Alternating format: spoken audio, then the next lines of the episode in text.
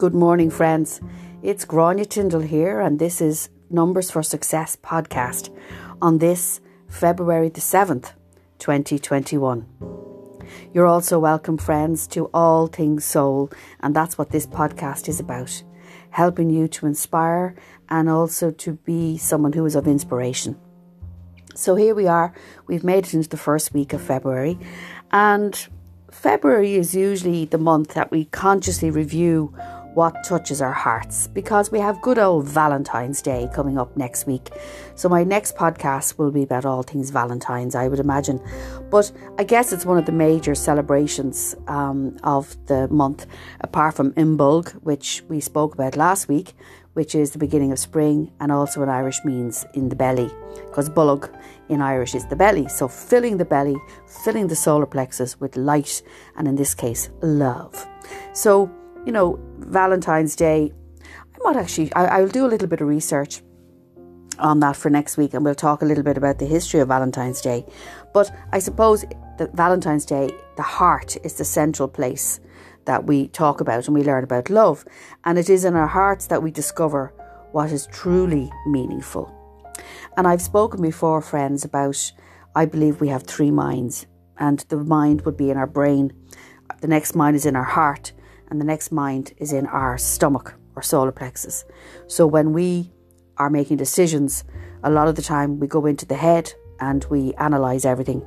But if you actually always try and work from the heart center, or in my case, from the stomach center, where you know intuitively what is the right decision. So starting to listen more to your body. But in, in terms of this month of February, which is a wonderful time of year, I think February to me is one of the nicest months, and it's usually the last month of winter, uh, and yet we have spring coming in as well. But what we are learning about love for us this month now surfaces for review. And it's about gratitude for those in our lives. And there's a great expression that I had read somewhere says, God gave us a gift of 86,400 seconds today. Have you used one today to say thank you? So that's something for you to say to do today, your friends, wherever you wherever you are and whenever you listen to this. That uh, say thank you, and thank you is the art of gratitude to me is one of the greatest gifts as human. And believe me, I use it all the time. And when you are in the flow of gratitude, the universe has to open its arms or its its whole energy and gives you back. And it's not just doing it to give or to receive, I should say. It's doing it because you want to. So let's let's all say thank you. And you know, all spiritual practices give voice to the truth that love is stronger than fear hatred or indifference. And we know that you know all you need is love. And perhaps then our greatest pa- you know our greatest practice this month in the last month of winter is to choose to experience this universal spiritual truth in our own lives. And that means like to make a conscious decision to immerse ourselves in the light and love and warmth of the heart so we can choose and choose again as the need arises to redirect our attention away from worries and resentments and shake ourselves loose from apathy or indifference. And maybe focus your awareness from moment to moment, minute to minute, second to second, more upon affection and tenderness. Because we always have the opportunity and choice to express the love that flows between us within our circles of influence and extend it to all living people, to all animals, to the plants, to the trees. And when you are a beacon of love, when you are somebody who is in love, in love with with self, in love with this experience of life, and maybe in love with someone else, which is lovely. You will be different. You'll act different. You'll walk different. You'll see things differently from a different point of view.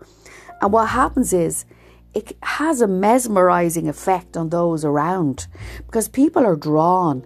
And even in our situation now, right now, friends, um, as we're still in continued, you know, cocooning, um, you still can connect in with people through virtually. And even if you are out for a walk, you can still connect in and still spread the love.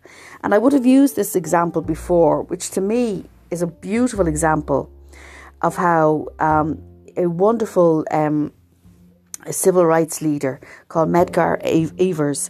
He demonstrated his love and gratitude for his wife, uh, Evers, and this was the story she wrote. And she said, I love roses, but Medgar could never afford to buy me a florist bouquet. So he did something better. Every year he made a ritual of giving me bare root roses to plant in our yard, and eventually three dozen rose bushes were the envy of our neighbours. Once in a while, Medgar would garner or gather a bouquet, or perhaps just one rose, and hand it to me as he came through the door. It became an unspoken verse of love between us. And Medgar Evers was someone back in the time, in the early 60s, uh, very much um, around civil rights in America and unfortunately he was shot dead in his backyard where those beautiful roses were. So for his wife his beautiful wife who went on also to be a civil rights uh, champion for civil rights she was an incredible woman. She um, was able to you know see the roses and think of him. So sometimes it's the simplest things in life even though it was a tragic ending there was a great love that continued through the through the um, the growth of those roses. And I feel that this month, particularly because in numerology, February is month seven, and I would have done my forecast on Facebook and Instagram. Please check that out. But this month is very much numerology wise about the inner world. So, if there's something in your life or an area in your life that you wish to change or to bring healing to, certainly, friends, this is the time to do it. Now, there's never a wrong or right time to do healing work for yourself, self development, self worth, but particularly this month, and especially as we're still in the state of quiet time. So maybe consider that. Um, really starting to fall in love with self, being able to really see and nurture and love the qualities of the person that you are, and not expecting it to come from somebody else, to recognize, to embody, to really be the love which you can therefore bring to the love, to the world. And as you know, friends, I've been working with the A to Z guide to solutions or solutions to everyday living. And we've managed to work through a load of them last year. And now this year we're back again with a different kind of view. So we're on the letter F. And when I was sitting preparing for this podcast, what came in, which I think is very apt for the time that's in it, is a simple word flirting which I really enjoy actually. So there was a great woman called, would you believe she was a saint? Her name was Saint Teresa of Avila. And she said this Accustom yourself to continually make many acts of love, for they rekindle and melt the soul. Now, Saint Teresa of Avila, she was some woman. She she was a real maverick in her time. I might even do a podcast on her. And forget the fact that she was a saint. There's nothing to do with it. She was a powerful woman, a bit like Bridget, and she got things done by God. But she was somebody who would have all these um, experiences where she'd come out of her body and she'd, levitate and everything. She she she really was a miracle worker. And um, but I will talk about her again. I, I won't give it too much energy because we want to talk about flirting, which is very important. So, an approving glance or a warm smile, an unexpected compliment. Every day, in many ways, life flirts with us. So Few things in life feel as good as being the object of someone else's undivided attention, even if it's a fleeting moment in Tesco's. So, flirtation, as one writer says, is a small, impermanent spark between one human being and another, but spirit is the flint. So, flirting is a is a notion that we can entertain briefly, and flirting is the art of the possible. Flirting invites, charms, and delights both the giver and the receiver. Oh, I love it. However, the real intent of flirting, of course, has been destroyed because it's been always used as the art of seduction. But flirting is making connection. Like seduction is about commandeering. That's a bit different, right? There's nothing wrong with that. But but in this context, we're talking about flirting. So if it's obvious, it's not flirting. Flirting should leave its recipient with a bit of curiosity, a touch of intrigue, and not entirely certain what just happened was real or perceived or even intended for the person. Isn't that brilliant? So, some of the happiest people, certainly I know, are absolutely brilliant, outrageous flirts. My mother was the most outrageous flirt. And as she got older, she flirted more. So people weren't sure. And she'd flirt with men and women. And, you know, people weren't always sure whether she was um, being telling, you know, speaking her truth or just pretending. So it was great fun to watch and observe her, even in her 80s. Commanding court uh, men and women of all ages sat around her, looking at her, gazing at her, listening to her. Quite like that myself. So while flirting seems to be more natural to some more than others, in reality, flirting really is an acquired skill. Flirting has absolutely nothing to do with looks, age, or your weight. Flirting has everything to do with your attitude and your sense of adventure. And that's what I feel embodied my mother. She just had that sense of um, devilment, we'd say here in Ireland. So I would suggest that for you, friends, this week, in the month that we're in, and certainly in terms of, you know, the love and the gratitude of self, make this a week devoted entirely to becoming reacquainted with the spiritual gift of flirting. And flirting is the oldest form of play um, with the youngest. If you look at a baby, I love babies. And have you ever met the eyes of a baby, like in a in a coffee shop, and their big inquisitive eyes give you a stare, and then when you look into their eyes, the baby looks up, then down, then away, and then comes back to meet your gaze. She or he is entirely irresistible, and you're completely captivated. That smile, and baby returns the smile, and a disarming game ensues until one of you departs. Although brief, that lingering good feeling is in both of you. And by friends, that is flirting. Okay. So, on the surface, flirting might appear that you require loads of confidence, but really, it's not true at all. It just takes a sense of generosity and unself consciousness. And I feel, you know, why doing this and how we can practice now is because most of us, all of us, are doing virtual online. So, give it a go this week, friends. You know, when you're on one of your conference calls or something, if there's somebody in your workspace or office that you kind of want to have a bit of a flirt with, just see how it reacts. the most pleasant way to learn how to flirt is to allow your seven senses to lead you. So let's start with eye contact. The eyes might be the windows of the soul, but too many of us go through life with the curtains closed. So draw them open. Begin by looking kindly and directly at everyone you meet, whether you know them or not. Flirt for fun and leave it at that. Flirt, flirt in your getting your takeout coffee. Flirt when you're getting your petrol. Flirt when you're um, talking to somebody online on your, uh, you know, on, on Zoom. Flirt with people who you meet when you're walking your dog, and really, you know, let people not be sure whether you are flirting or not and laugh in sort of a lilting, lilting kind of flirty way, you know, sort of a je ne sais quoi. And flirt until the flirting is done and then flit away, leaving a flirtatious air behind you and not one iota more. So you go, guys, take that today.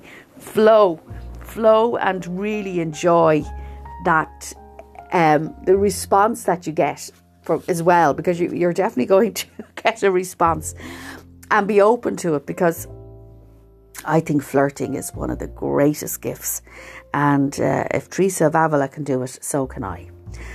And then it kind of ties in well with um, we've been talking about the senses, and you know, this, we spoke about the sense of sight, and and and now we're going to talk a little bit about the sense of sound.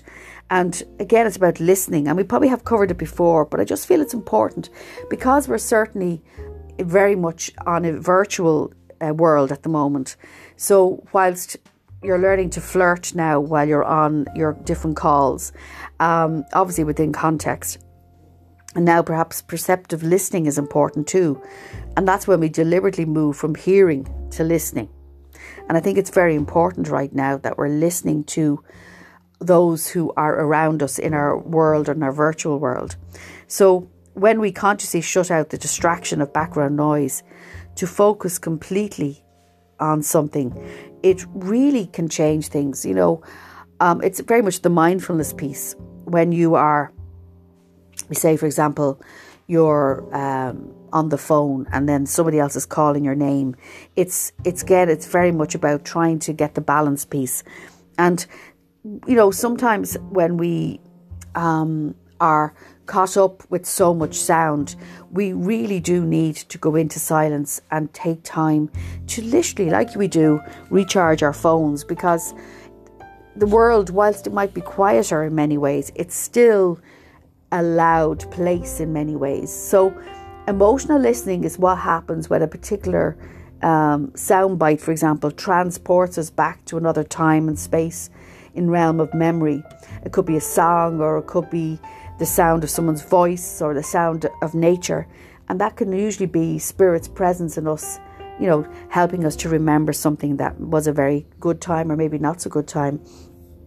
And then, of course, sensuous listening invites us to experience life through our senses. We spoke about this, sensuality.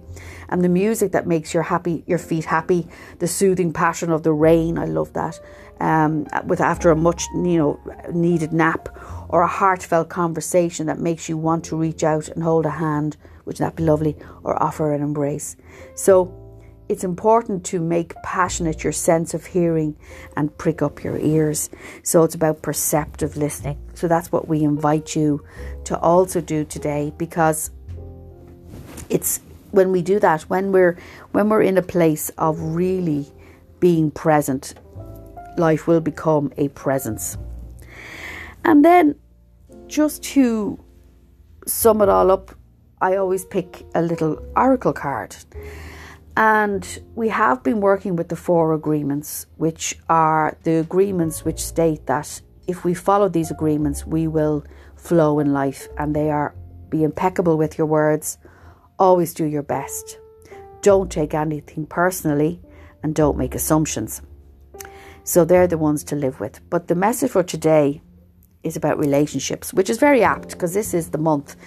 Um, well, you know, it's a month for us to always always time to look at our relationships, but it's also the month where we sort of it gets highlighted a bit more. So relationships are just mirror images of your own life. How you feel and treat yourself, as well as how you react and respond to different situations and people around you. Be aware that every relationship is an opportunity for soul growth. So, this is something I have been working with, you know, with clients for years, and relationships would be, you know, and how we relate one of my greatest parts of my work. And in fact, I'm going to run a competition, friends, for Valentine's Day.